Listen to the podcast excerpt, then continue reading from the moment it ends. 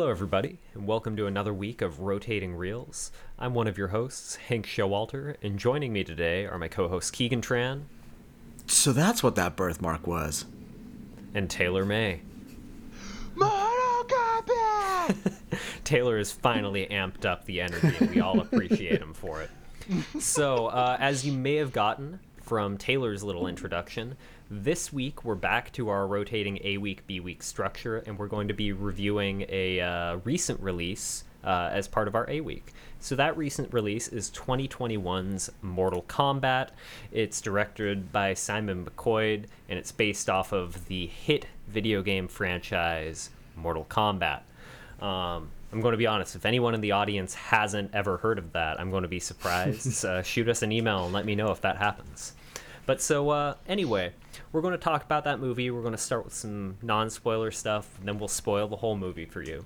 But before that, we've got a couple things to cover first thing is uh, we've got a patreon uh, i've mentioned this a number of times so I, I you know i won't beat it into the dirt but we've got a patreon if you want a little bit of extra uh, rotating reels content or if you just want to show some support for the show uh, and you can find that patreon at just rotatingreels.com type it in your browser it'll take you there. And uh, for the price of $5 a month you can get our multi-monthly rotating reels after hours episodes uh, that are a lot of fun. They're a little bit uh, you know a little bit goofier than the main show. Uh, they have a bit more of a variety of topics than just reviews. Totally worth checking out. I would uh, i would go check it out if i were you and i were listening to this podcast. Um, but uh, you know if you don't enjoy the the main show. Though i will say um, this week we're going to have a very special rotating reels after hours episode in honor of the Oscars, which were last night, we are going to be announcing our picks for the much more prestigious awards, the really Okay. good movie awards. Um, so yeah, you know, if you're a Patreon of ours, join us on After Hours and hear uh, all of Keegan, Taylor, and my picks for our uh, favorite really good movies of the uh, rotating reels review lineup. It's going to be fun. It's going to be zany. Be sure to check it out. But we have a live studio audience, you know. that's that's actually not entirely accurate. Uh, it would be more accurate to say we don't have a live studio audience. That's true. That's fair. But with that, uh, let's start getting on to this main episode's content, and let's start talking about uh, first of all what we've been watching. It's been a little bit since we've done this. Uh, so anyway, Taylor, I'm going to start you off. What have you been watching over the uh, past two weeks, even since we haven't done this in the past two weeks?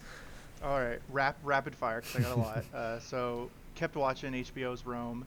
Uh, I stopped after Caesar died. You know, it's kind of it's not that good. after Jesus, spoilers. Um, oh my god.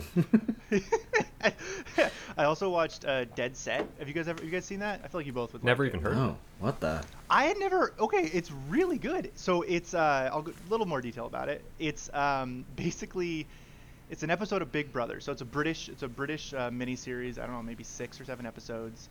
Um, they're not very long, each of them, and uh, it's basically it's uh, Big Brother, but then there's the zombie apocalypse. As the hosts, uh, the contestants are still trapped in the Big Brother house, and so it's about them dealing with it. Um, so really funny, really good, interesting take on on zombie stuff. Um, also watch The Expanse. I, Amazon's always trying to get me to watch it. I'd watched the first couple seasons, and this this latest season I just am not into. How far in are you? Because I've heard the season two really picks up. Like I've heard one's a slog and two's when it really becomes like worthwhile. Well, wait, the the the one the latest one's like season four, isn't it? I think it's five. I think it's yeah, it's like four or five yeah, it seasons might, in. it might. Okay, yeah. So the whatever the latest season in, it's gotten like stellar reviews, and I don't know why. They've changed all the characters a lot, and it's not it's just not very interesting Oh, um, for me anyway. Yeah, I was a little disappointed. Um, also started watching Turn. Uh, I think one of you guys recommended that, right? It's the George Washington spies. It's the American Revolutionary War, and uh, it's about uh, what little espionage was going on at the time. And it's it's pretty good, um, but the it's just it's just a lot of nonsense. Also, it's like they're they're trying to make it a little more hip than I think the founding fathers were, and so it doesn't work all the time. So that got me watching rewatching uh, the John Adams miniseries starring Paul Giamatti, and that is a treat. Watching Paul Giamatti just just go through all sorts of unpleasantness. Just be too sweaty, and then he gets sick. Just Paul Giamatti with some kind of physical discomfort is when he's at his best. I think. uh, so love if you want a little more accurate, uh, you know, Revolutionary War stuff. The John Adams special is great. Um, I also have been watching more Reno 911. Nothing to say there. Hmm.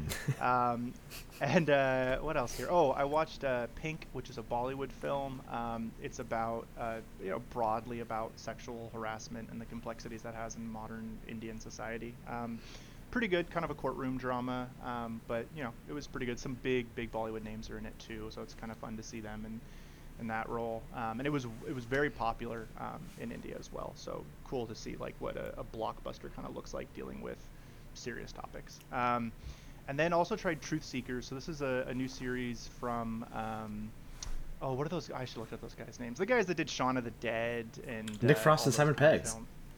Yeah, exactly. And Tr- True Seekers is not as funny as it's not like their funniest one because it's it's more Frost than it is uh, than it is the other one Simon. And I like it. I like their stuff better when it's Simon Pegg heavy. Um, so anyway, it's it's funny, but not not their funniest. Um, and then last I watched uh, Synchronic, which is from um, I forget the oh, God I'm forgetting all the names. Yeah, of it's a the direct a brother, right? Brother brother pair directed and wrote it. Yeah, Justin Benson and Aaron Moorhead, and they did a film we've talked about before. That um, it's kind of that culty one. Uh, those guys go to a cult, and there's weird time loops and another kind of nonsense. The Endless, yeah. Yep. Endless. ah, there you go. So that movie's great. I love that. I was pretty excited to watch this, and I don't know what happened, but this is this is not a good film on any level. The overall plot doesn't make sense. The characters don't. I feel kind of bad for all the actors because there's they're really trying, but I don't know. I don't know what happened. They they need to they need to take a break and, and rethink because get back to what they did for the Endless because this did not work at all for me. Um, and that was it. That was what I watched past couple weeks. Nice. All right, that was Yeah. pretty rapid fire, but you gotta be when you got so much packed in there. Uh, but with that, Keegan, what's been on your TV? So I'm gonna go pretty quick as well, but not because I watched a lot. I want to go quick because I want to actually use most of my time to talk about my experience going back to theaters, which I did twice this weekend. I've been vaccinated and I've had my my week period, my or my multi week period, build up some antibodies. So things that I watched at home first um, on Netflix. I watched the original Mad Max, 1979. Uh, so Yeah. I here's the thing. I had never seen this actually. When I was a kid, I watched uh, Road Warrior and then Thunderdome with my dad. Those are really fun. And then I feel like most film critics and like general movie people would say that Fury Road is like probably one of the best movies of the 2010s. Like it's, I, I think it's very well regarded as as a film. Uh, this movie's by comparison to the other three, it's not that far into the apocalypse apocalypse of Mad Max. Like this is, it only says a few years from now, so there's still like a semblance of society and like they have radios television all this stuff uh, it's really weird and it's it's very different from the other two. I think there's still some fun to be gleaned from it but it's like firmly a late 70s b movie. Uh, it's like a very young mel gibson so i enjoyed that um, but uh, uh, fury road is it set a bar too high to go back and watch these enjoyably what else? I watched Falcon and the Winter Soldier finale. Um, this is not as good as WandaVision, guys. I think. Uh, I mean, they- surprising no one. Like, yeah, exactly. I am not a huge fan of these characters from the get go. I don't really like the Captain America movies that much in the the pantheon of the MCU. Um, it's six hour long episodes. and I think I agree with a lot of people who basically say that there's enough for like a really good two hour movie in there. There's a lot of good stuff about like what it means to have a black Captain America now, and um, some just pretty interesting stuff about like racism and uh, the U.S. government testing on black people back in the you know World War One, World War Two era, which is actually based in some some reality, unfortunately. So really interesting conversations, and then there's four hours of really boring Marvel bullshit that that really is is kind of clouds the entire experience. So uh, maybe hit up a YouTube video. Um, I think basically I would just watch a summary. I would read a plot summary at this point. It's not. I'm sure required viewing. someone's made a fantastic supercut that's two hours or less and watches like a movie. you Yep. know? Yeah. and I would absolutely push people to watch that because this is it's fine. It's I have friends that really enjoy this, but it's not my cup of tea at all. Um, I watched Demon Slayer, which is uh, an anime, but I watched the new movie, which is uh, became Japan's greatest, or it was like their, their highest grossing movie of all time. It even blew out uh, Spirited Away and Titanic.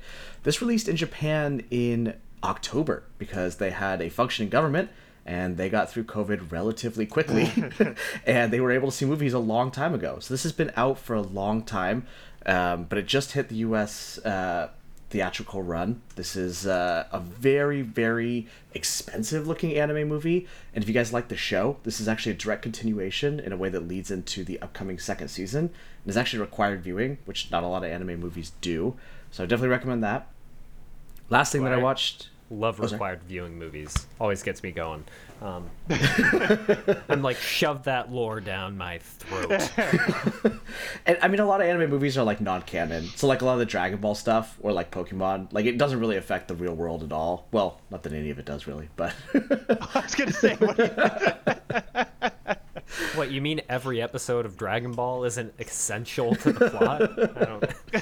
fair enough, fair enough. Um, so the last thing I watched, other than Mortal Kombat, was New Mutants, which is the last X Men movie that Fox made before they got bought out by Disney. This is in development hell for a long, long time. It has some people from Game of Thrones, from Stranger Things, pretty big names. Uh, I watched this with my partner, both of us, uh, when looking at the entire Marvel lineup. Consider X Men probably to be our favorite of that entire um, series. So I was really excited for this. The New Mutants are kind of interesting characters. Uh, this is really bad. Also, I, I think I Oh, actually no. watched a lot of trash recently. Uh, we were literally sitting at the end, and we thought this is probably the worst movie we've watched in maybe two or three years. It's, it's really bad. Oh my God. And this just got added to HBO Max, so they're really pushing people to watch this. And I cannot, with a good heart, say anyone should see this. oh no. Oh, that's brutal. That's brutal. The lead actress from The Witch is in that too, so I was kind of Yep. hoping it would be good because she killed it in The Witch, but now I guess I'm not watching her follow up. don't don't watch this at all. Stay stay away far away as possible. But uh, other than those, those are all things I watched at home. The last thing I will say is I watched stuff in theaters. So I watched the Demon Slayer movie in theaters, and I watched Mortal Kombat in theaters. So I'm fully vaccinated now. Uh, supposedly safe to go see movies as long as I keep my mask on. I did eat some popcorn, so I took it off here and there. The theatrical experience in 2021 is very, very weird. Uh, they are consistently sprinkling in trailers about how often they're cleaning things, almost more so than they're actually showing movie trailers.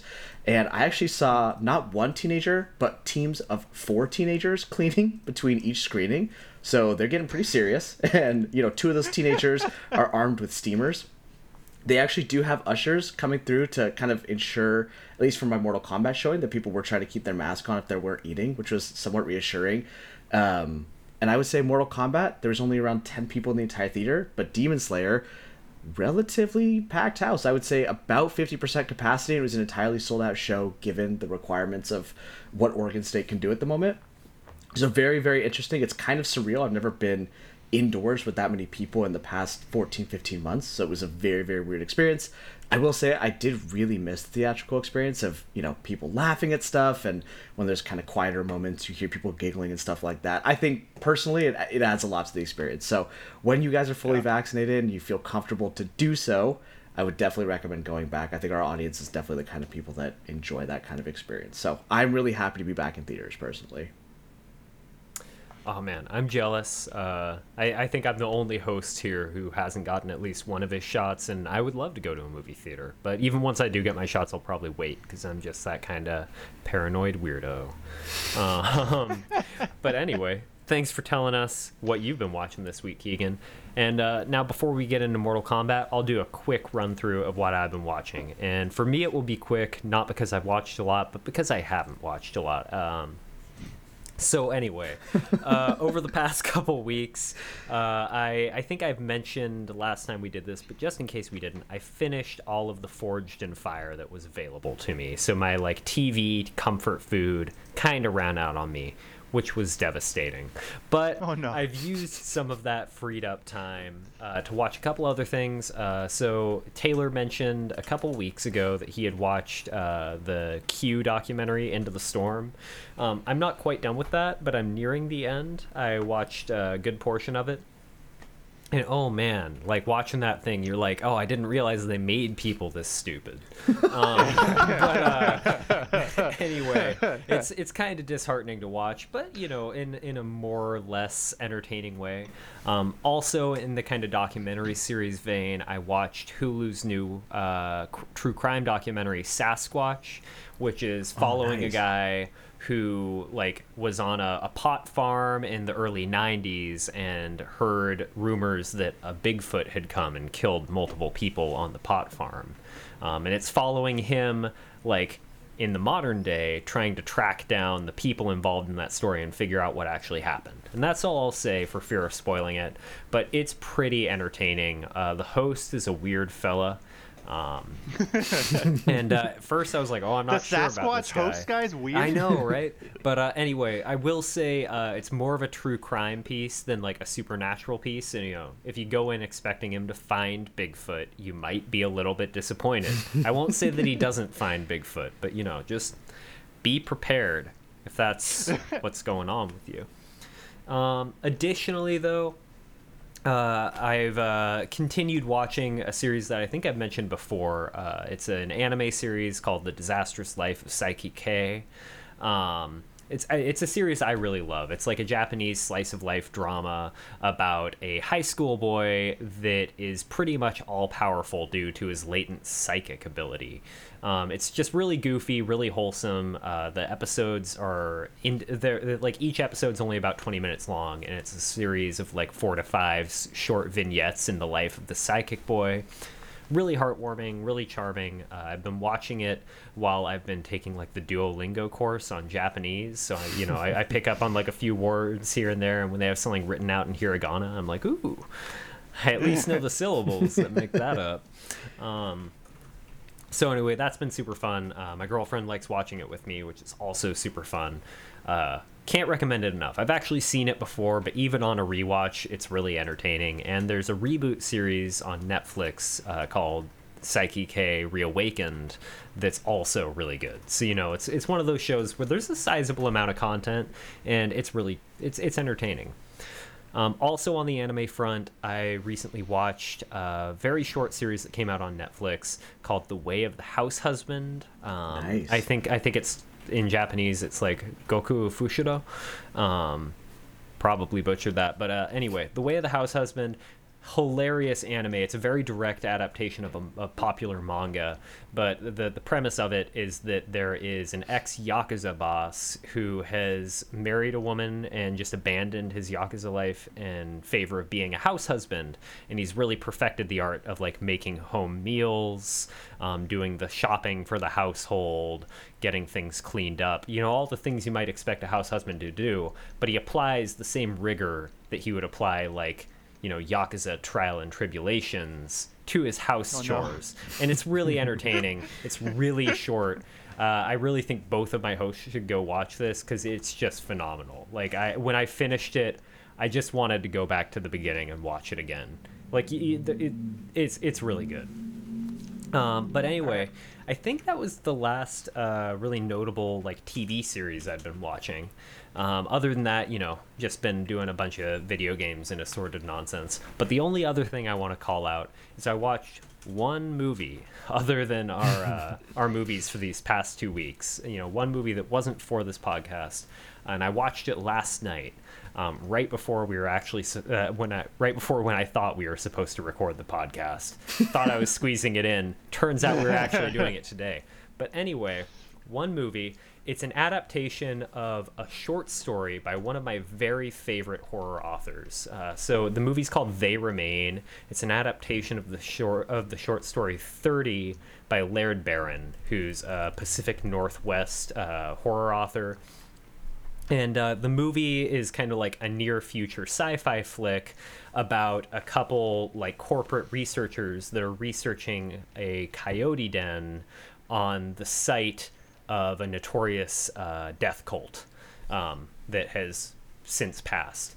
And the movie is uh, it's like an hour 40. Um, and it's pretty good. Like it's it's a very faithful adaptation of the book, um, which means that some of the dialogue is a little bit stilted. It also means that you know where the book kept some of the science aspects of things fairly abstract, they tried to show it on screen, and those things were kind of failings in the movie. A lot of movies try and show science on sh- screen, they shouldn't. If you just have shit bubbling in a beaker, you look silly. You look like Bill Nye, okay? But uh, you know, shouldn't have done that. But the movie didn't linger on it too much. They got to like the, you know, psychological, cosmic, transcendental horror pretty quickly. And they pulled that off pretty cool. They did some, you know, kind of cool camera work stuff. It was all clearly filmed in some place that at least looked like the Pacific Northwest, where it was ostensibly based. Um, so overall, not a great movie, but if you like Laird Barron at all, first of, first of all, read his short story 30 that it's based off of, then watch the movie. And then I recommend you go out and buy another book by a different author, um, by, by Children of the Fang and Other Genealogies by the horror author John Langan, who is a friend of Laird Barron, and he wrote a story in his collection Children of the Fang and other genealogies that is about the production of this film, where he and Laird Barron are going to pick up one of the props from the film set and shit gets wacky. Anyway, it's like a fun little trilogy. You read the story, you read the you read the movie based on the story, and then you read the story based on the movie based on the story. Um, but anyway, that's the last thing I was watching this week. They remain. Would recommend it to horror diehards. If you're not a horror diehard, probably not worth your time. Though I will say it stars um, a, an actor who I really like, who comes. I think originally, I think his first big appearance was in The Good Place. Um, he plays Chidi Anagonye in The Good Place, and the He's actor in Midsommar, right? He's also in Midsommar, yeah. But That's his great. name his name is uh, William Jackson Harper. Really great actor. Really, uh, he he's he's like kind of the tent pole in the movie. I think he's the best element. So worth checking it out to see him. But I blathered on long enough about what I've been watching this week, and I know our audience is really here for what we all watched this week, which is 2021's Mortal Kombat. So without further ado, I'm going to take us right into the spoiler-free review of the movie. Uh, first, I'm going to read the IMDb blurb for the film because it's pretty much spoiler free, and I really like the way it sounds coming out of my mouth. Um, so, uh, anyway, here's what IMDb has got to say about Mortal Kombat. MMA fighter Cole Young seeks out Earth's greatest champions in order to stand against the enemies of Outworld in a high stakes battle for the universe. I mean, what what more can we say? Like it's a high stake battle for the universe. There's an MMA fighter involved for some reason. Like it, it right off the bat, you know it's everything you're going to want from a Mortal Kombat movie. but before I get into gushing about Mortal Kombat too much, I'm going to ask my co-host. In general, what were your thoughts on the movie, Taylor? Let's start with you. Uh, um, oh, it's like WWE, right? Like if you if you if you come into this with too much importance, like self-importance, or you or you think too hard about stuff, you're not gonna have a good time. Because you know when John Cena goes, "You can't see me." Well, of course we can see you, John Cena. Everyone in the arena can see you, right? this movie's the same way. You just gotta ignore like why didn't he use his powers there or whatever else. You can't you can't pay attention to any of that. Otherwise, you're not gonna have a good time.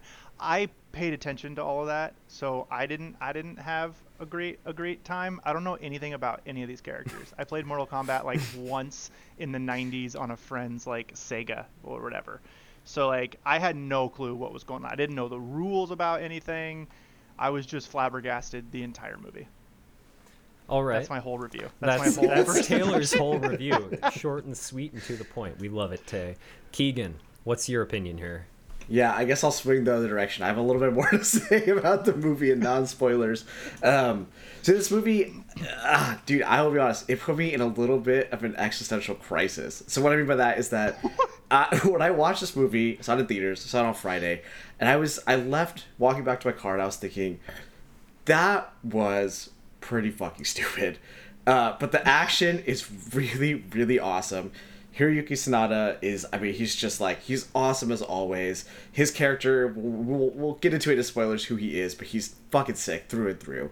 Uh, I didn't, like, love the movie, but I was like, you know, it's another thing that I was just glad I watched. Um, so I was like, but, like, I watched on Friday. I had a little bit of time to, to gestate on it, and I would talk to more and more people who were watching it on HBO Max, and everyone I talked to hated it. I heard someone say it was whack. I heard people that were generally just like super uninterested in it, and I found myself on the defensive for Mortal Kombat, which is not like a place coming out of the theater that I was ever gonna like assume that I'd put myself into that role. So I don't know. Maybe I don't know if I actually liked the movie or if I just like being contrary, like you guys probably know, like just fighting about Star Wars stuff. Uh, or maybe I was just so excited to be back in theaters that that swayed my opinion a little bit. But I think, like, after giving it a couple days, I'm landing on. I think I liked it. I think I liked it just fine. And, like, given the fact that it's now on streaming, it's on HBO Max, I'm 100% going to be putting it on the background, just like general fun action movie, similarly to how I'd watch, like, the Fast and the Furious movies, or something that's, like, you know, low commitment, but, you know, a lot of fun to, like, watch the flashy moments. Um, there's a couple bigger things that I'll probably get into a little bit later that I didn't love, and I think this movie is like a poorly cast and b really poorly acted. Initially, I was like super stoked to see like, not only a bunch of Asian dudes, but Asian dudes that are like mixed, like me, like half white, half Asian guys. It was sweet for representation to see all these like hapa dudes, but they're all p- pretty bad, like uniformly not good actors, and especially the lead who Hank, correct me, but I don't think he's in the games at all, right? Yeah, no. Cole Young was a new character they created to be the protagonist of the movie. Bold And- choice. A bold choice that pays off zero. I think Cole is a really uninteresting character, and I think he's acted kind of flatly. Um, and I think his powers are also pretty freaking lame, if I'm being honest. So, other than like Hanzo and Jax and like maybe Liu Kang, acting shit across the board. Um, but I guess I've gone on long enough. I have some other thoughts that are not spoilers, but Hank, generally, like, what did you think about the movie high level? Yeah, so I mean, you guys have heard me talking about this movie, and I think that I'm the uh, the reviewer that had the most baggage coming in. You know, I've played the entire Baggage. I've, I've played the entire you know Mortal Kombat trilogy one through three, um, actually on and like like like like on the the hardware. I played the Nintendo versions of all of them, so it's a bit censored, but you know, I played it, and then I've also played nine through eleven and uh, so anyway you know I, I i know the story. I know the characters. I know their struggles that they've been through and i've been through them with them. You know like i had i had to play through a lot of those fights. Not the ones shown in the movie but you know the fights that we assume happened elsewhere during the movie. Um, but so anyway, I went in, and uh, you know, movie starts off introduces two characters that I know from the moment they're on the screen. Like as we're going on, every character's walking on, and like I'm seeing them, and there are things that I'm like, oh, that's not quite right, but I can tell it's not quite right for a reason. So uh, there was just a ton of fan service throughout this movie. Um, and it was just hitting me all in the perfectly right place. Like the whole movie had me going like, "Yeah, I, I fucking know that Mortal Kombat finish." Um, but uh, Flawless victory. flawless victory. Uh, and like and like a great example of that is like Liu Kang's first fight scene. They're showing him do the leg sweep combo, which for people that don't know, like there's like a classic Mortal Kombat strategy where you can just keep someone kind of off their feet by leg sweeping them as Liu Kang over and over again. And if they don't know to like jump or like to du- uh, duck and block, you can do it pretty much endlessly. And Liu Kang does that in the movie, and then like says a line from one of the games. And uh, as someone that's an actual player of Mortal Kombat, I was like, yes. And at the same time, I was like, anyone who hasn't played like all the Mortal Kombat games is not going to know what's going on. And this acting is god awful. So they're going to hate it. That was me. I had no idea what was going on. So anyway, I was watching it, enjoyed every minute, and the whole time I was like, "Oh man, I'm glad that Haley sat this one out because she hasn't played all the Mortal Kombat games like I have, and she would hate it." I was texting Taylor. I knew that he was like, "What the fuck's happening?" um, so uh, overall, I really loved it. But even as I was watching it, I was like, "I'm loving this for the wrong reasons. I'm not loving it because it's a good movie. I'm loving it because they made all the nods to me that I wanted them to make. So they basically bribed me." For a good review on rotating reels is my take, um, and I am happily accepting that bribe. But I'm not going to argue that it's a good movie.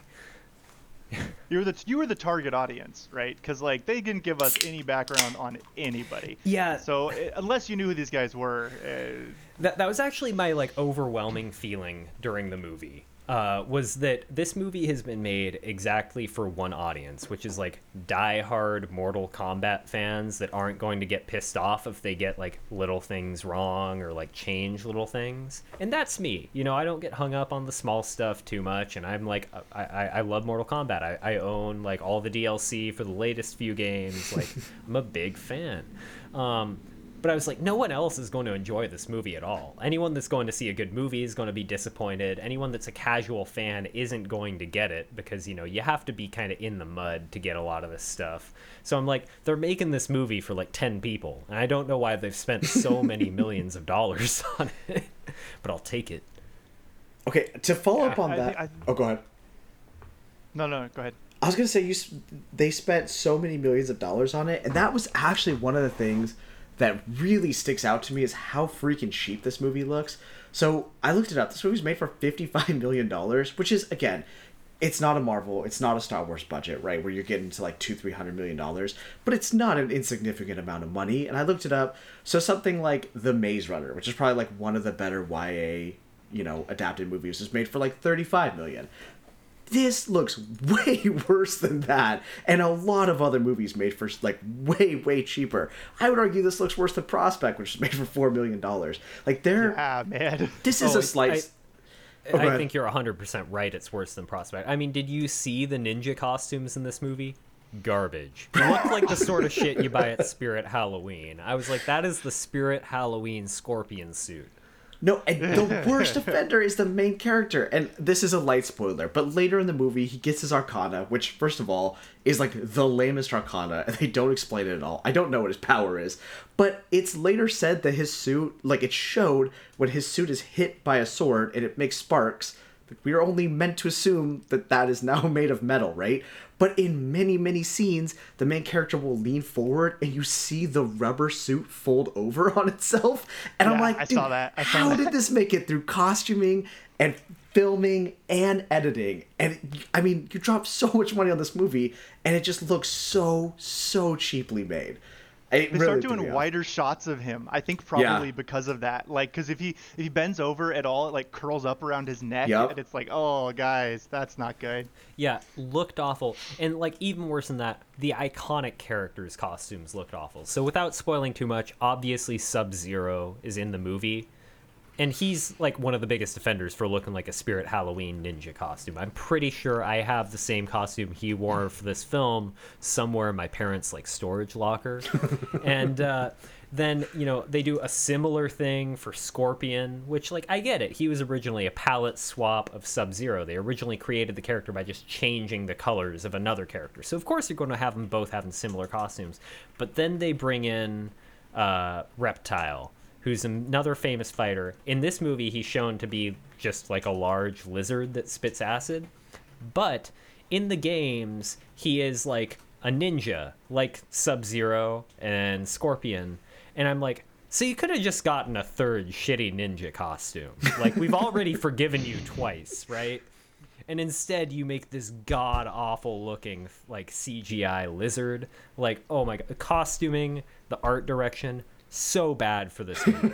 like, don't get me wrong. I was like going like, yeah, I recognize that, so I was happy. But the whole time I was watching it, I was like, who did they let design these costumes? They should have gotten the lady that did Prospect. She killed it. She would have made cool looking. Yeah. Wait, you're right. The original reptile was not a reptile. It was like a dude. Yeah, he- it was just a gr- the- so- just a dude in green clothes. little bit of Mortal Kombat lore. Uh, there were four characters in the original trilogy that were just palette swaps of each other. It was Sub Zero, Scorpion, Reptile, and Noob Saibot. And they all just like changed Sub Zero's color palette and made it into a new character. Reptile was one of them. So I saw, uh, like, I, I was getting ready for Reptile to be a ninja. Wasn't a ninja. Like in the newer games, they kind of made him look more reptilian, but he's still a ninja. So I don't get what was going on there. He was just a big. He was a big lizard in this bad. one. He looked like- was just a big It lizard. looked like an Xbox 360 cutscene. It was looked- really bad. he looked worse than like the dinosaurs in God, what what was that uh, old like dinosaur uh, 3D animated Dinosaur. movie? Yeah, the, the. Disney one, yeah. Yeah, it yeah, looked he- he way looks- worse than that. Like those dinosaurs looked way more convincing as big lizards. but he wasn't even supposed to be a lizard. Why'd they? Why'd they do that? Yeah. Uh, So uh, oh man.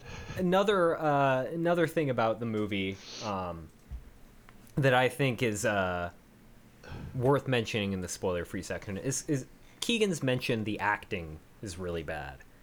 Absolutely correct. Everyone did a really bad job acting in this movie. Um, but what like really surprised me about it was the choreography was good, right? It wasn't great choreography. It was, you know, entertaining like action choreography.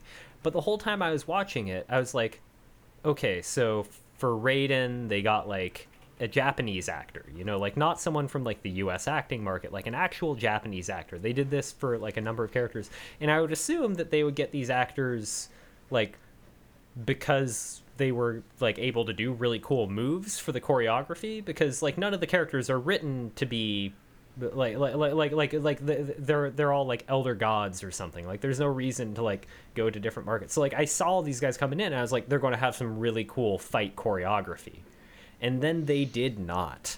And i was like so who did the casting? Because it must have been harder to get all these foreign dudes. The- and don't get me wrong like i respect grabbing these guys. Like i'm glad they're acting the movie but i felt like they were setting us up to have some really great choreography and they just had some schmuck like do like the choreography and it's just kind of like some like you know we, we flail our wrists around a bit and like throw some cgi and that's a fight scene. But like what was going on there? Like the acting's bad. The choreography you expect is where the money's gone. The choreography wasn't that good. Did you guys notice that? Like It was fine. It was very like 2000s action movie. I think we're also spoiled by the John Wicks of the world that it's it's hard to see stuff like this. yeah like I. Oh, I was gonna say I, I have actually I've never actually seen John Wick, but none of them. I've I have no idea what's up with that. I love Keanu, but I've never done it. Anyway, but like Sanada, he he can he actually like knows how to use a sword, right? And like you see that in some of the other films he's in where he plays that role. And I didn't even think his fights were very interesting. Honestly, the fight scenes were pretty boring for me.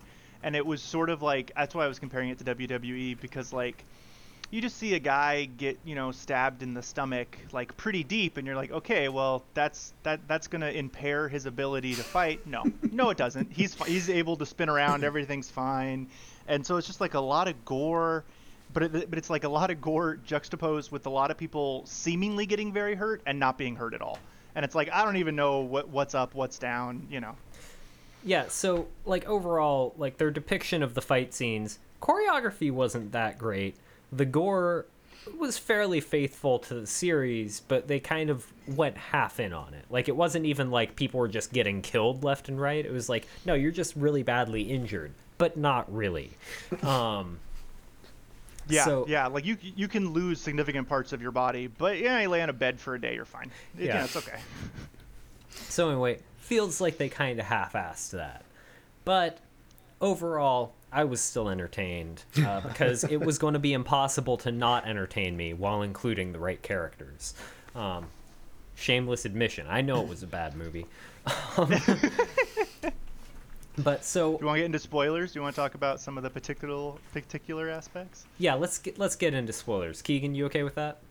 I have one more thing I'll throw in that's non spoilers, uh, but it's- it's very insignificant. So, again, I, I feel like every week I've been saying I've been watch, watching Falcon and the Winter Soldier. I, I've been reading a lot and like hearing a lot of critics say that like one of the things that the Captain America movies do, and this show does, is that it makes it makes Captain America's shield look like a viable weapon. Because reality, it's just like a piece of metal. It's vibranium, vibranium in the series, but it has like leather straps on it. This is not a cool weapon, but it looks menacing. He's throwing it around. It's cool. And this movie does that for Kung Lao's hat.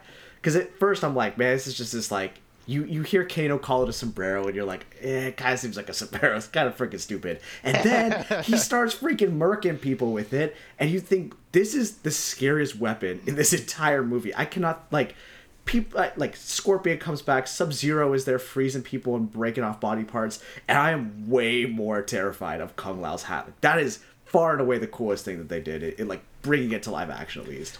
Yeah, no, uh, I want to get into it more in spoilers, but I will say I think Kung Lao is kind of the sleeper hit of this movie. Yeah. Definitely the sleeper Yeah. hit of the Mortal Kombat game series. Um, but we can talk about that more. But, you know, totally agree with you there, Keegan. His hat, fucking ro- fucking rad. Yeah. I will say though that they, I noticed that because you know he's got he's got he's got this big metal conical hat and he's got the chin strap for it, right?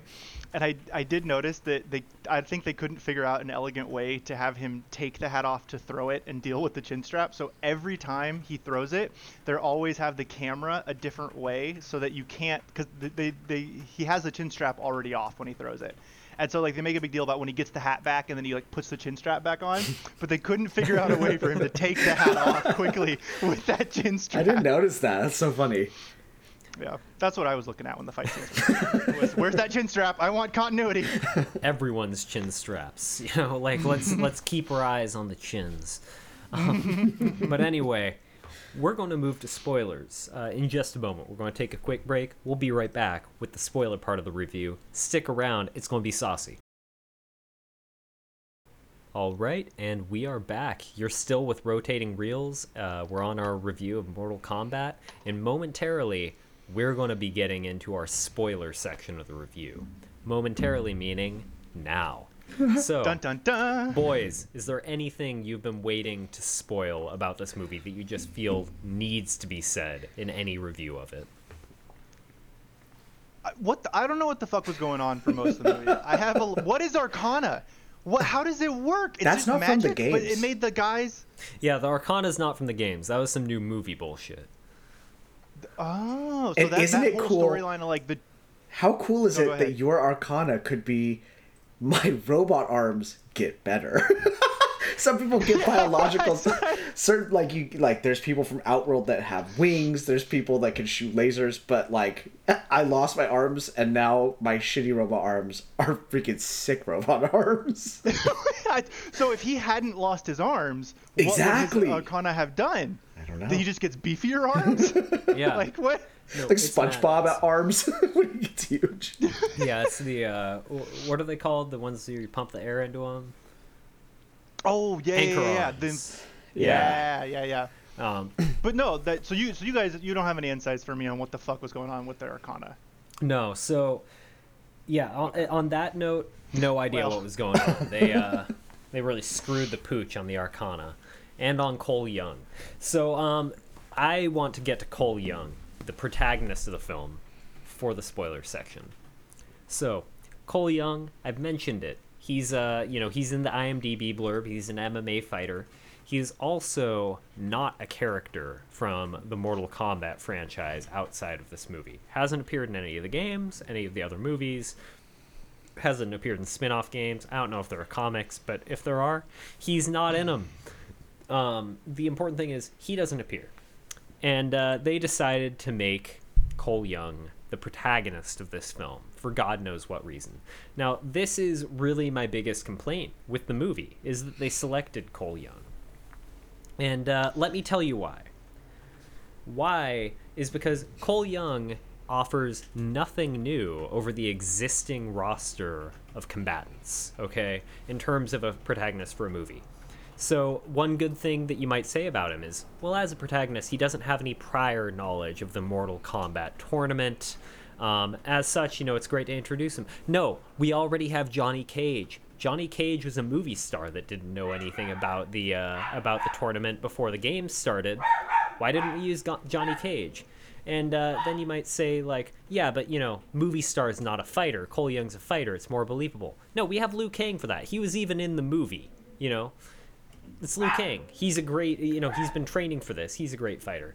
And then you're like, but he combines, you know, both like not having any prior knowledge and being a good fighter. And my answer to that is, why is it important to have both of those? We already had Johnny Cage and Liu Kang. Just have them both on screen. You already cast someone for Liu Kang. Um, Well, he they also like using him as a lens to explain things to the audience. They didn't do that. I don't even know what this tournament is. Like, I, I guess there's different planets, and then the people from the planets fight, Yeah, so- and then who wins gets the planet. or worth something? mentioning they didn't even show the tournament the mortal kombat There was no Mortal tournament that the Kombat. movie is yeah so mortal kombat in the game universe is a tournament that is played between different dimensions essentially to determine if they have the right to invade each other. It's like the, so there's elder gods in the universe that basically said, "Okay, y'all are invading each other too much. We're going to do this thing where like you each fight some of your best champions from your own worlds, and uh, if you win, you can invade, and if you don't, then you can't do a full-scale invasion and kill everyone there." And this made everyone very happy. That's what the Mortal Kombat is. That tournament? um, so this movie, Everyone was thrilled. this movie made a number of allusions to it, but they never actually showed the tournament, which I think is kind of a no-no for a movie called Mortal Kombat that you would actually, you know, show the Mortal Kombat tournament. Do you know why But they that is? This is essentially a prequel to the Mortal Kombat cinematic universe because the actor who plays Cole signed on for four more Mortal Kombat movies. So they're Yeah. the second movie is when they're going to actually introduce the titular Mortal Kombat.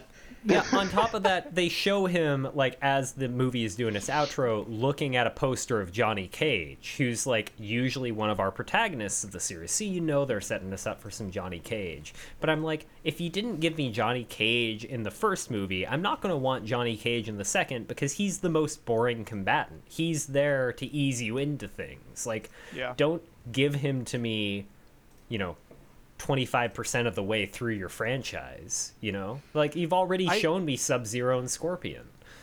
Like I'm no longer just- I- interested. I just still really don't understand most of what was going on in that movie. Like I don't I don't really get how the Mortal Kombat thing works. Like what you've just said, Hank, is far more than the movie actually gave me. and I don't understand who the old gods are and why cuz in this movie the bad guys from Outworld or Outland or whatever Outworld. it's called, Outworld, they seem to be attacking us already, right? They're on Earth, they're killing our champions, and then but that's okay with the tournament rules. Like it's like a, a pre-invasion's okay, but not a like I, I just don't get what the what's going on, who has powers, why they have powers, how the powers work. Nothing made any sense to me. Yeah, and a lot of that doesn't make a lot more sense in the world, but they didn't in this movie even give us enough kind of like foundational knowledge to get there. You know, like i like if you were showing the tournament, you said this is a tournament to like decide who can and can't, you know, invade, and maybe if there was some foul play, some fights that happened outside of the tournament, that would be fine to explain it away, right? You'd be like, okay, they're Yeah. having a tournament. Whoever wins gets to invade. That's great. Like that would make sense but showing us in the lead up to the tournament with people committing murders anyway kind of Tons of murder. yeah tons of murder kind of undermines the whole like no invasion thing which is weird because like you would think maybe they're just throwing it out the window maybe that's not what this movie's about but they make explicit reference to the tournament without explaining what it is and also explicit reference to the elder gods uh, near the end of the movie like raiden's talking about them without explaining what they are. So they're like, okay, we're going to keep all the rules in place. We're not going to explain any of them. This is going to result in most of the audience being horribly confused, and the 10 people in the audience, including Hank, that know the rules, being like, yeah, this kind of makes sense. Um, Wait, who's Raiden? I thought he was an old god. so uh, He is, right? Raiden, uh, in the game's lore, he is an ex-elder god. He was like an elder god that kind of like descended to be a protector of Earthrealm.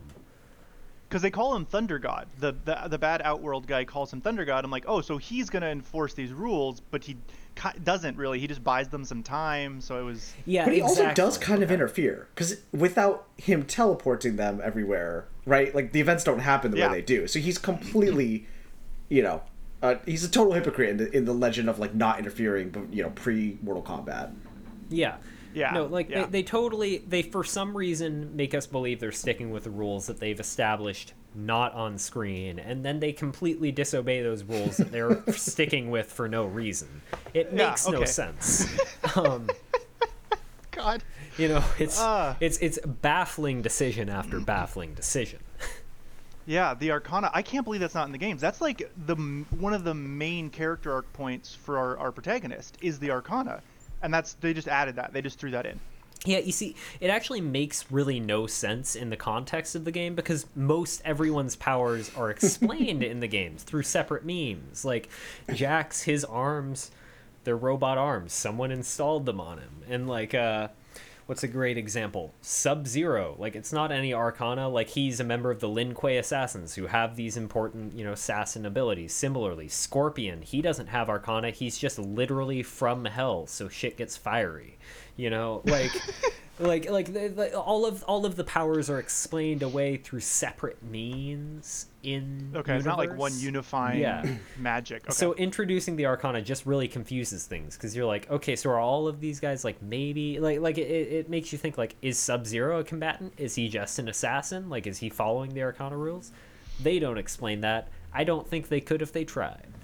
Well, then, does so, So does it- Hanzo have a tattoo? And are we meant to assume that his Arcana is found through being in hell for 350 years? Right? Because that seems like a very different No, trial than the others.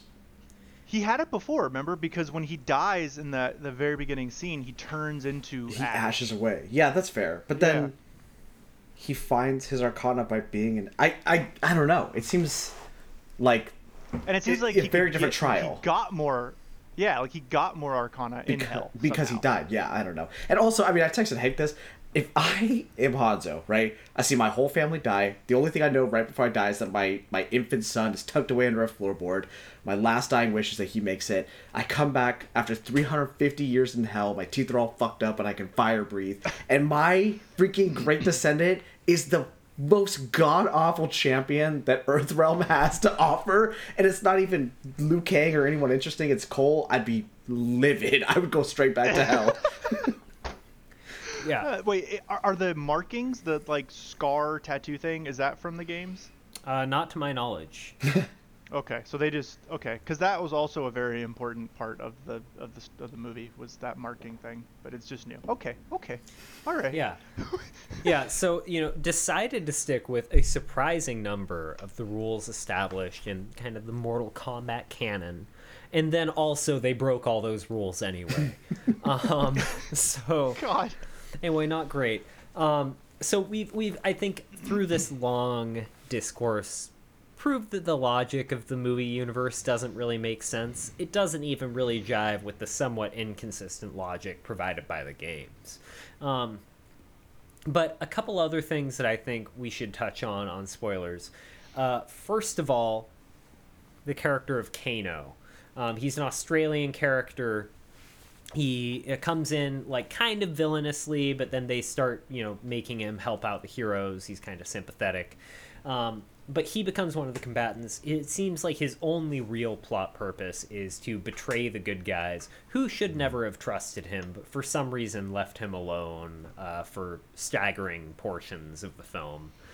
Um, but anyway it seems like his purpose is only to betray the uh, the main characters. He also goes on this weird like homophobic slash racist rant like right before his arcana is discovered. Um, and it's kind of like the only instance in the movie where we're having someone say something that's like actually offensive more than just being like the word fuck or something. And uh, it's really unclear why they provided it. It added nothing to the movie, um, and it's like they linger on the scene for a pretty surprising amount of time. So you know, like uh, you know, he doesn't say any like actual slurs, but you know, he says some things that are kind of like derogatory towards gay men. He also makes some some comments towards Liu Kang and Kung Lao, who are Chinese. Um, you know, he says some kind of like hard to stomach stuff and that just kind of unlocks his magical powers i'm not convinced this is like a um, malicious attempt by the production production elements in the movie but i am baffled that someone didn't watch that scene and go like oh no that doesn't screen well like what the hell guys Keegan, what did you think of the scene? I I texted you guys. I I actually was fairly upset by that scene, and I think in a movie that overall just gets to be like light bad, this is like like most of the movies like diet bad, right? But this scene is like egregiously bad and actually pretty offensive in my mind. And not that it shouldn't be in the movie, but I was just like, I, it to your point, it's kind of baffling why it was included because he goes on this rant. He says, you know, he makes fun of someone for wearing a bracelet and says they're anal beads and says, "Pass me the egg roll, boy," and a bunch of you know l- lightly coded diet racism stuff to these two characters. And it's like, this is pretty gross. And then out of that, we're in this entire scene where all of the characters that we've been following are struggling to find their arcana. Right out of there, he's the first one to get it. So my thought is like, this sucks. Like he went on a kind of shitty rant and he gets rewarded by being the first of the protagonists to find his arcana by going on a homophobic racist rant ah, it just doesn't really sit well with me and then liu kang and kung lao kind of smirk at each other as if to imply like oh we got him. We we orchestrated this. And we knew if we could coax this kind of shitty rant out of you you'd find your arcana. You're welcome buddy. We we brought this on you. We we orchestrated this. I just it really really didn't sit well with me. I think like on one hand we know that he's going to become a bad character later and like what better way to show a bad character getting his powers than taking a cheap route and not actually working for anything and just letting his anger get the better of him. But to your point, this is not the kind of movie that wants to make any greater points about, you know, being evil means giving into these quick knee jerk reactions and not hmm. adapting to your elements and being you know, rude to people that welcome you into their home. It's very much just like, hey, let's play this up for some kind of shitty comedy. The high school kids that watch this are really going to latch onto these jokes. And I was like, I don't like this. what did you think about was, it? This was my favorite scene in the movie. I hate you so much.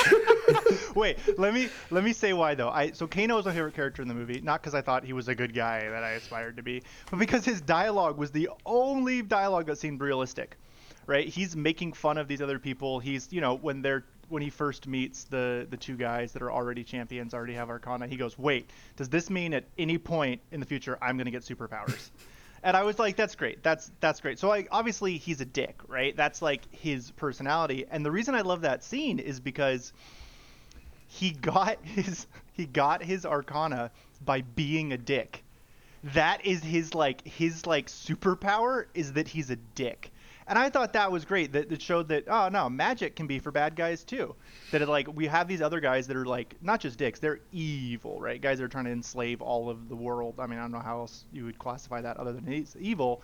And so they have superpowers. So clearly, this is a, a street that can go both ways. And so for Kano to get it, I thought it was great, and I just loved all of Kano's dialogue. And I don't think it was you know, like what you guys were saying. I don't think it was the, the studio house trying to say, let's try to put in some some racist, sexist, whatever jokes in to get some laughs. I, th- I th- or to like forward those ideas as being good ideas. I think we're laughing at the expense of Kano. The, the, the, the whole humor of it is that Kano's a, a raging dickhead that's going to make bad decisions, and he but yet he can also get Arcana.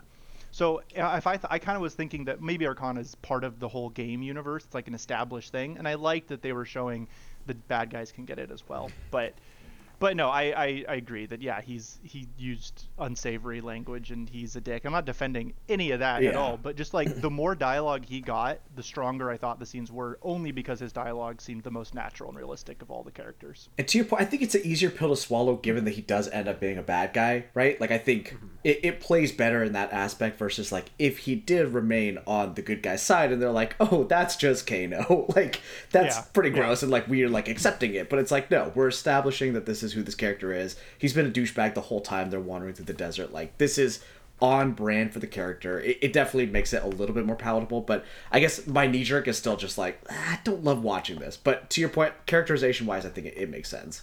No, it didn't. It didn't fit because he his dialogue was so different than all the other characters that yeah. it like it stands out to give him like a monologue. Right? It just doesn't flow with the rest of it. But that shows me. Uh, it just shows how poor a lot of the dialogue was. that like the racist homophobic rant was some of the best dialogue in the whole movie for me. You know? Like yeah. So. And I will say as a fan of the games. Like I know Kano really well. He's two things in my mind. First of all, he's the character that you hit random and they give you Kano and you're like, "Oh, Kano." um, and then second of all, he's the character that betrays a few people throughout the story mode. No matter what story mode you're playing. I was to honor this movie, I played through the story mode of Mortal Kombat 10 second chapter, the second playable character, they introduce you to Kano. You're like in a car with him, and like the first thing that happens is he gets out a knife and tries to stab you despite being like on like a trade talk. Like kano's whole thing is that he's going to backstab you. So i That's saw on brand, I, yeah yeah. i saw him appear in the movie. I'm like he's going to backstab someone and i saw him you know like do that rant and i'm like sure they're going to kill him but he also you know could have just gone on a rant like you're all fucking pussies. Your kung fu's stupid. You know your hat's dumb. You know like he could have been just as much of a dick without you know being as like unsavory as he was. So not necessarily enough. something they'd like definitely need to take out. I was just watching and i was like it's not like an established part of his character that he like really hates Chinese people or anything. so like, why are we using that? I kind of. I kind of got. I, I'm not, Yeah. I'm not standing for fucking Kano here, but I, I, I kind of got the impression that he's just a dick no matter what. That's his like true arcana is being a dick, and so in this context, he's gonna be a homophobic, racist dick. But he doesn't hold those beliefs super down. He's just, like it's, it's just a, a, a vessel by which he gets to be a dick. You know? Yeah. He's like, I'm gonna find a way. You know, like this is the easiest way to get him. You know. I, But you're right. They, they could have had him be a dick without any of that shit, and it would have been just as fine. I will say, on an unrelated Kano note, though, in a movie that has literally a scene of Kung Lao throwing his saw hat in the ground and splitting a harpy in half, the most visceral scene in this entire movie is when Kano is fighting with Sonya Blade, and they're in her trailer park. She's hiding. She runs at him in a narrow hallway, and he dirty dancings her straight into the goddamn roof. Her body hits the ceiling of her trailer park, slams off it, and then slams into the ground. It is so graphic and it's so crazy. That was a really good fight scene. Weirdly, because neither of them really have any crazy superpowers, but that fight to me was really sick. Yeah, I, I have Yeah. to say one of the most satisfying scenes, also with Kano, was him getting a garden gnome shoved through his eye and into his brain. Yeah, yeah. um, you know, one thing I will say about the movie at this point is writing wasn't great, but I did appreciate that they stuck to the fatality thing. You know, like they showed fatalities in the movie. They stuck to a lot of tropes from the game that if you haven't played the games, it's going to mean nothing to you. It's not going to make it a better movie. But if you've played the games, you're like, I want to see a fatality. I want to hear someone say fatality. And they did both those things. So kudos to you. Um, even just playing the games like literally a handful of times, like f- less than a dozen times in my whole life, I still recognize when you know he put the hat on and he goes flawless victory. I still recognize those Yeah. little things, and so like I just I, I actually felt bad watching it that I was like I should have played more Mortal Kombat games. This would have been a better movie for me. Wait, Hank, one question I have for you based on those fa- those like finishing moves, how does the story like the the campaigns of the video games deal with those? Cuz as I'm watching it, right, Liu Kang goes to fight someone, throws him in a pond and summon summons a freaking fire dragon. I'm like, "Hey, this probably would have been a cool move to pull out at any other fight if you have access to a fire dragon." So like, how do they treat those as like being usable? Yeah, so the fatalities in the games. so first of all, they primarily actually don't take place during like the story segments of the games. During story fights, oftentimes you're not able to execute a fatality. They're mostly for like versus battles, you know, like 1v1 type play. But in the story there are occasionally fatalities done and the reason they're done is usually to signify that like someone has been like weakened to the point of no return like so like once someone's like gotten like beat enough Gotcha. times you can finally do the fatality in the story and that's signaling like that character is actually done now um, Gotcha. yeah. So anyway, the thing, one thing about the stories is most of these characters live through most of their fights in the stories. Like it's kind of near the ends of the stories in the games that you start to see characters actually die, um, or characters are killed and then replaced by another character that fills the same role. So like a good example Gotcha. and something that's probably going to spoil the rest of the series if they ever manage to make it is that Bihan, the guy that plays or the guy that is Sub Zero in this movie, is in the games uh, kind of popularly known as Old Sub Zero. Um, because in one of the early games in the series, Sub Zero gets killed by Scorpion, who's Hanzo in the movie, and then a younger member of his clan like picks up the the, the Sub Zero mask. So like Gotcha. while you have characters dying, it's usually fairly like climactic in the games, and they will do something like those fatalities. But honestly, it's mostly from the multiplayer modes. Um, but I do expect that the fatalities they're showing in the movies, if they ever manage to make more movies, uh, kind of the aftermath of them will come back to us further down the line. Hmm. Interesting. Interesting. Yeah, it was a wild ride, man. Uh, watching this movie because they don't explain anything, and I didn't know anything going on, so I was like, you know, when the the main guy has to leave the temple because he hasn't found his arcana, womp womp. The whole time, I whenever he would talk, I would just always be thinking like, hmm, I don't have my magic. Hmm. He was so whiny about it. So then he's got to go visit his family. I'm like, wait, what? He has a family? Yeah, Who are- yeah and he, like, forgot about like, a- them for most of the movie. there was like a woman and then a girl and i couldn't tell which was his wife and which was his daughter it was like they were the same age and then the four-armed guy fought him and but it was just like are we supposed to know about a backstory is it important And is am I right in thinking is he just Yellow Panther? Right? He's just like Asian Black Panther. Like that's the power. Is he absorbs hits and then can hit back harder? Because it's not explained at all. Yeah, I didn't understand. Like honestly, when I saw his power, I was like, "This is clearly just an excuse to give him some weapons, so he won't be one of the unarmed fighters, because we have enough." Um, But yeah, I have no idea what his his power is, and you know, I watch a lot of shit where people discover their powers. You know, I've learned to read it. I've watched My Hero Academia. You know, I've watched One Punch Man. You know, I've seen a Yeah. couple of the Marvel movies. Um, you know, I like, I feel pretty confident in my ability to pick out these powers. And I was watching him, and I'm like, okay, so he has a tonfa. That's his power. Is that he has a tonfa and like a skin tight suit? Is that? he didn't he didn't even have a helmet seems like if you're wearing Yeah. armor helmet is probably the most important thing you can wear he didn't have that Yeah. and lu- luckily nobody hit him in the face though that worked out but Anyway, I think that we could beat on the flaws of this movie well into the wee hours of the morn. But I think that our audience probably gets the gist at this point. The movie, if you are a Mortal Kombat fan, and like a diehard one that just really enjoys anything Mortal Kombat that's on your screen, you might enjoy this movie. Um, it does kind of shit on the legacy of the games. It changes some important character designs. It kind of ignores the established rules, but it references them. It's kind of fun, and you'll see some characters you're familiar with. So maybe in that case, it's a good movie. But I think all of the hosts agree. If you're anyone else, this movie is at best not going to make sense, and at worst be actively offensive. Is that a that a fair summation? I think that's very accurate.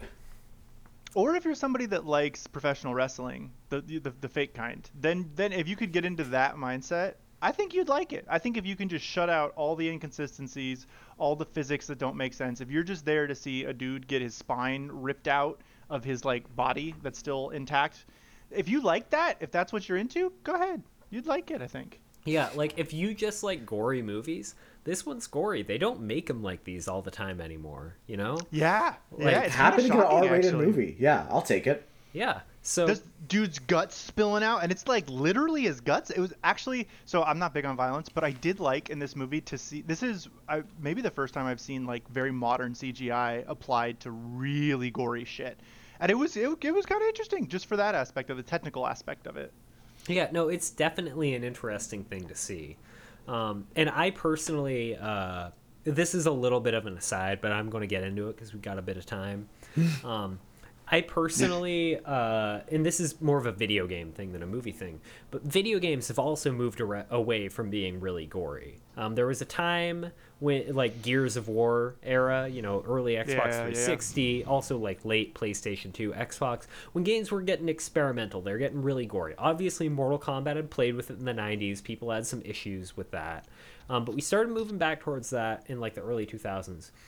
But we've moved away from it again. Most games, like if there's any gore at all, it's like blood splattering on a surface.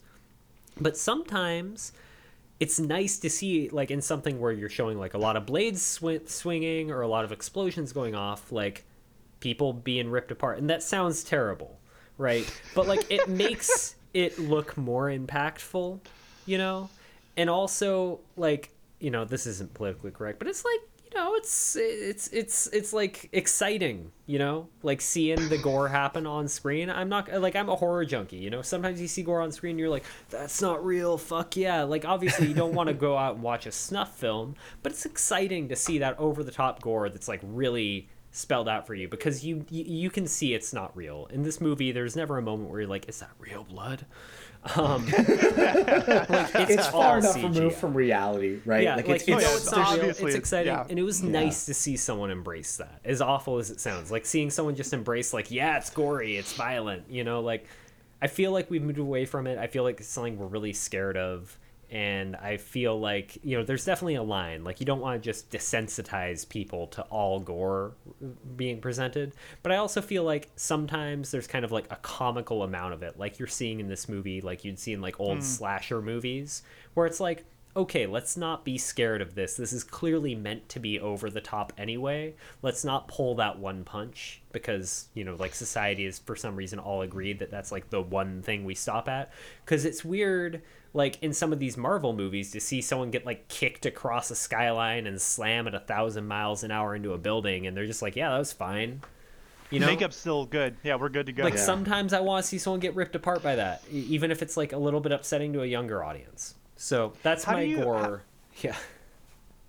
Go ahead, Keegan. I was gonna say the gore element. I think there's a huge studio incentive to go like as mass market as possible, right? To reach the largest audience you can, and you know, usually in the U.S. market at least, there's a lot of people that are you know 17 to 19 that are the people that are gonna be filling theater seats. So it's very easy, right? We're gonna put out movies that are gonna be horror movies, a lot of things in the PG-13 realm. Get as many seats in the theater as possible, just so you can you know get back what you spent on the movie. But having that like hardcore R rating where it's not so like you said snuff film it's not so realistic that it's off-putting or weird maybe like the evil within or Suspiria something that's like a little actually upsetting right? Like you want to see that level of fantasy violence but in a way that's so cartoonish that like you still are very clear that this is not anywhere attached to reality. I think it's like it's really refreshing to see and like I'm very glad that I'm of the age where I can see these kinds of movies in theaters. Yeah. How, how do you guys that that that brings me up uh, to something I, I wanted to to touch on was I wanted to ask you guys how do you feel about violence that's obviously not realistic violence. So this th- when I was watching this movie, I was thinking about um, Seven Samurai, which is like one of my favorite movies of all time because the way they depict violence in that movie is, I think, second to none. And it's you kind of have two main modes. If you haven't seen the movies, I'll just touch them quickly. You got these seven samurai and some other guys that know how to fight, right? They're part of this warrior class. They know basically what they're doing. And then you got a lot of peasants in this in the movie that have to fight to protect their uh, their village, and they don't know how to fight. And so you get kind of this juxtaposition of these guys that know what they're doing, and it's the fights are very realistic and that they're very quick. I mean, you got two guys with swords and no armor. That's not a long drawn out thing. And then you have the peasants that just have these spears they've just made, and all of their scenes are shot with a big wide camera, so you there's no cuts. It's just a long thing of these people that don't know what they're doing, that are terrified, frantically trying to fight for their lives. And so like I, I don't like move I don't like violence as like a general rule, but if I want to see it depicted in art, I want it to be to some purpose because it is such a distasteful, terrible thing that I want there to be a real reason for it, like, you know, we got to defend our villages from from these guys. And so when I watch films like this one where it's not realistic violence. Guys are getting hit in the before superpowers, right? And we have some fights before any of the characters get superpowers that we see, and you know people are still getting hit in the face, punched in the face 20 times, and thrown around the room, and they're basically okay. And and I just it doesn't do anything for me because that's just that's not what that looks like, and I don't want violence just for the sake of violence.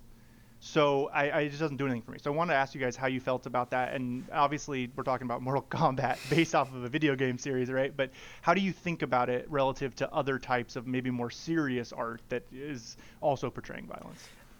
Yeah, I'll, I'll come in on this because as the horror fan, I feel like I'm maybe the most well acquainted with violence on screen here. Um, not to toot my own horn, but um, yeah. So obviously, you've heard me talking about Mortal Kombat. I obviously really like Mortal Kombat, which is hinged on that really unrealistic violence. You know, it's it's hinged on people punching each other a million times and eventually killing each other in some incredibly unrealistic way for some kind of hastily construed and nebulous reason, right? Um, so I can enjoy that. Is going to be my answer to like that sort of you know like I can clearly enjoy that. But in general, in like most artistic endeavors, if you're really trying to say something and not just have a spectacle, because that's what that is to me. It's it's it's a it's a spectacle. You know, it's like watching Star Wars. You know, like you see the explosions in space, you're like explosions don't look like that in space. There's no oxygen. Blah blah blah. You know, it's a spectacle. You're watching it because it's a spectacle. That sort of fantasy violence is to me a spectacle, and I really do appreciate it for for that fact. But on the other hand, if you try and put that sort of violence into something a little bit more nuanced and artistic, you know, like if if we were to watch, say, Suspiria, and there was like the level of like blood and dismemberment shown during like some of the most impactful scenes of that movie as we're seeing here, it would look absurd, first of all. And like it really wouldn't have the impact of like what you actually see in the movie, which is very impactful and realistic this form of violence for the most part where you're seeing like bruising happening you're seeing breaks happening Yeah, yeah. you know so man both these things are really violent examples um, but uh, i guess what i'm trying to say is i can appreciate both types of violence but i think they both have their place in cinema and in video hmm. games and in, you know in art in general there's kind of a place for like that really you know constructed realistic violence. There's a place for that very choreographed fantastical violence and they're not the same place at all. But i can enjoy both of them just not when they're placed incorrectly. Like similarly if i was watching this Yeah. movie and i saw violence happening like it was in suspiria where it's just very believable those fight scenes would not be enjoyable you would be horrified that you are being made to watch like this like demonstration of the ways you can break the human body um, Yeah. and you know like i said if i was watching suspiria and there was like one of those realistic moments dis- displaced by like one of these more fantastical, you know, ripped apart at the seams pieces, that wouldn't be satisfying either. So I think they both have their place. I think they're both important in art. Um, in general, I do tend to prefer a more realistic depiction than what you're seeing in this movie. I tend to prefer something that's like used very sparingly and is very visceral when you do see it. But I like this too. You like the spectacle. That's the right word, I think. Spectacle. Yeah, because that's the thing. Like thinking about it as like violence. Like it's it's not really like it is violence in the most literal sense, but it's not like someone is being hurt in real life by Yeah. this, or someone has ever been hurt in this. It- you know, it's more of a spectacle. It's like how well can you choreograph it? The blood is an effect. You know, you can think of it almost like streamers. You know, it's like all something happening for a visual to appear. Um, so yeah, it's really a spectacle to me. Interesting. Keegan, what do you think? No, I think I have very little to add on top of Hank's like, very good explanation of it. I think like you, like he had just said, you- you're seeing a 26, 27 year old dude in the prime of his life being smacked by a god across the screen into a shed, which then breaks. Right, this is the kind of injury that would shatter all of your ribs and instantly kill you. And he just kind of Oh, you're done. You're he just done. goes and he coughs a little bit and there's a little bit of blood splay on the screen right like i think the operative word that you put in your question is that like mortal kombat based on a video game right i think like instantly you kind of separate that this is in a very different re- reality than the one the three of us are talking in right now right? This is a place where you, you have harpies and you have people with hats that are actually saws that they can throw at people right? Like this is not Yeah. this kind of real world. And so because these are just kind of meat puppets with shitty one liners versus hmm. a prospective dancer at an art studio in germany who's literally having her body broken over two and a half hours i just i don't care about these people and i don't really see them as people existing in any other world other than this like absurd fantasy world that is very much based in video game logic to me so i think uh, you know putting the word spectacle on it is probably the best thing that i could could think to explain why this is so enjoyable Interesting. Interesting. Yeah, I, I, I get that. I think when I was younger, I did appreciate more. Like, I just found out my partner has never seen the movie 300, which is Oh. obviously not realistic, but like, it's a fucking spectacle, man. There's a fucking rhino at one point. I think. I mean, it's it's wild, and and uh, I guess I do see where the enjoyment is. As I've gotten older, I've I've enjoyed it. Like literally, when I'm watching this, when I'm watching uh, Mortal Kombat, I'm still like I imagine myself because I like to put myself in the film. What would I do if I was one of these characters with a very different life than me? So I imagine showing up to the secret temple in the desert, and they're explaining that you're gonna have to fight whatever they're explaining ba- the little tiny explanation they give and i'm thinking like all right do you, do you need anyone to do accounting? Like i'm not i'm not here for the fun like what can how can i help and not be involved with what most of you guys are doing? I'm not the dude. I'm not i'm not the dude to rip someone's spine out of their body. That's not me. So. You never know until you try, Taylor. Yeah. oh man. Well thank you. I i, I feel like i've i've kind of dominated the the spoiler section by asking you guys questions because I was so befuddled watching this movie. So thank you, thank you for guiding me. I was scared. It was a lot of violence. I could, my little heart couldn't take it. Oh, that's the old man speaking. Do you guys think it's time to give our ratings of the movie and talk about what we'll be doing next week? I genuinely cannot wait to see what Taylor is going to put in front of us for next week's review. All right, then let's get our ratings out of the way.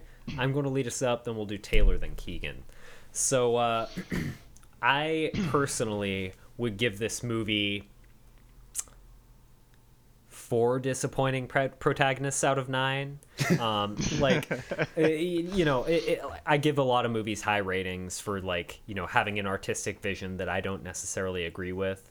Um, this movie doesn't get a high rating for that reason. I don't think that there was a lot of art behind it. Um, I also don't think there was a lot that I disagreed with behind the scenes. I think they were like, we're going to make a movie based on a video game. We're going to throw a few million dollars at it, see what pops out, and that's what it looks like. You know, it's it's you know like it's not super low budget, it's not super high budget. It's just something that seems like they cashed in on a franchise that's doing pretty well. Can't really blame them for it don't think it's like a standout example of like what a tie-in movie can be but at the same time as a fan of the series it was entertaining to watch it's better for me than them making like another iron man movie or something to be completely honest Fuck you, know, you. You haven't seen the movie. Yeah, you, don't have no have idea that what you're talking about. Jesus. the iron man movies are the ones i have seen keep up boys Oh, I'm sorry. That's right. You only know the Tony you're Stark timeline. You're right. You're right. yeah so uh, fuck off i'm going to stick with my four disappointing protagonists out of nine Taylor. I, I'm at I'm at uh, I'm at one out of ten anal bead bracelets. I there's nothing. It's just like WWE, man. There's nothing wrong with it. I don't think it's contributing to more violence in society. Like I ain't getting on any puritanical streak about it. It just ain't for me. It just it's not. I don't. I think that's probably why I didn't get drawn into the Mortal Kombat video games because I was like, this is just Smash Brothers but gorier. I think it was there before Smash Brothers anyway. But like. I think it's fine. I think it's all fine. It's all fine. It's just not not for me, man. all right keegan Man, coming in with the final hour, I really thought I liked this movie until you compared it to uh, Smash Bros. And now I'm like, I hated this movie. It's, it's awful by comparison. Um, no, I, I think like I, I'm falling squarely in the middle of you two in this review. I think I don't have like the diehard attachment that Hank seems to, and I don't, you know, hate this or, or feel any kind of disattachment in the way that Taylor does. If I had to give it like a score, I'd say 55 out of 115 god awful Sonya Blade one liners. it's uh it's perfectly adequate, right? Like if you think if someone says the words like fun action movie to you, right? Like the first place your mind probably goes is like Fast and Furious, right? Something that's like disposable and dumb, but you can watch it while inebriated with your friends. I'm not no one's gonna make the argument that any of these movies are highbrow or, you know, subversions like a John Wick or something a yeah. little higher, you know, of, of the element, right? This is something that's like very consumable. I ate my popcorn. I had fun. I wanted to play the video games after. I went on Amazon. I maybe looked up some of the action figures. I want to see if there were any cool ones coming out of it, right? Any replicas of Kung Lao's hat. Uh, It's it's exactly what you think. Like I, ju- I I cannot drive how how obsessed I am with Kung Lao's hat. But you know, it's this is exactly what you want out of like a fun summer flick. It came out in the spring. This is like very much like a fun June movie that you guys would see in theaters. When you're in high school with some friends, you'd laugh at it while you're in the theaters. It's it's perfectly enjoyable. But uh, in five years, am I going to think of this as the greatest? You know, this is the one that broke the video game movie curse. Nah, definitely not. Not at all. But eh, I don't hate it. I would watch it again in the background. So, uh, perfectly in the middle on this.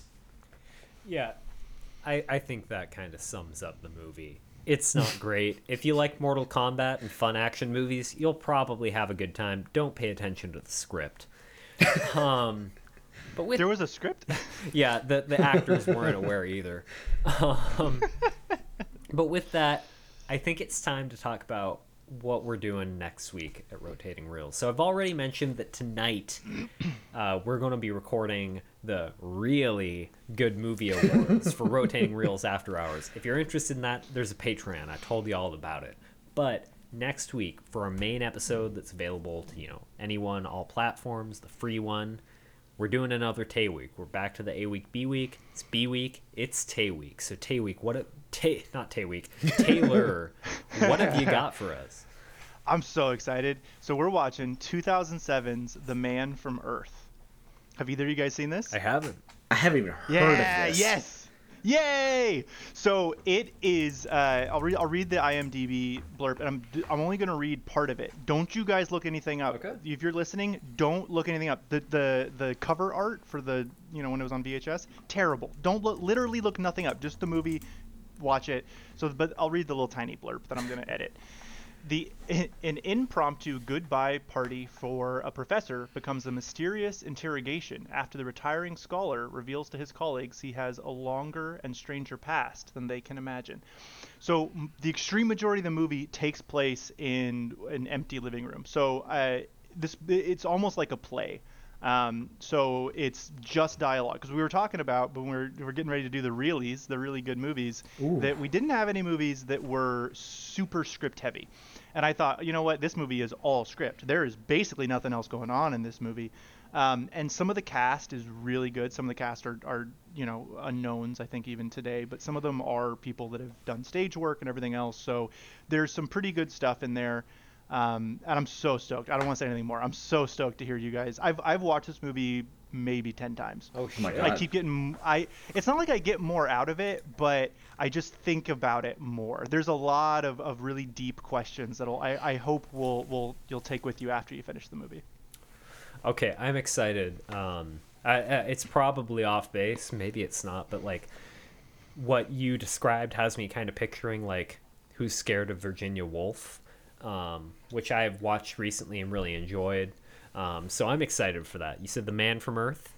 The Man from Earth. And there's a a, a, a sequel movie that's terrible, but I liked it because I liked the original so much. So if you finish and you want, you know what, this is kind of weird and I want more of it, don't worry, they got you covered.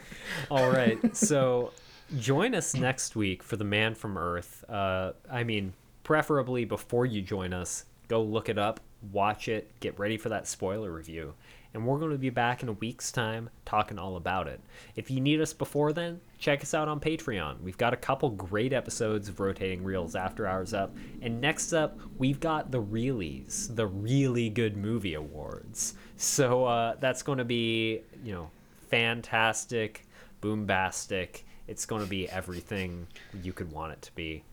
Dude, the Patreon's getting better than the main channel. The main, like the main content we're putting out. We're we're doing I we're having agree. a lot of fun on the Patreon. Yeah. You guys got to get over there. My boss called me up the other day. He's like, "Hank, just just quit. I heard what you have on the Patreon." Um, Eric, if, if you're listening to this, I'm not gonna quit. Peter, if you're listening to this, I will quit.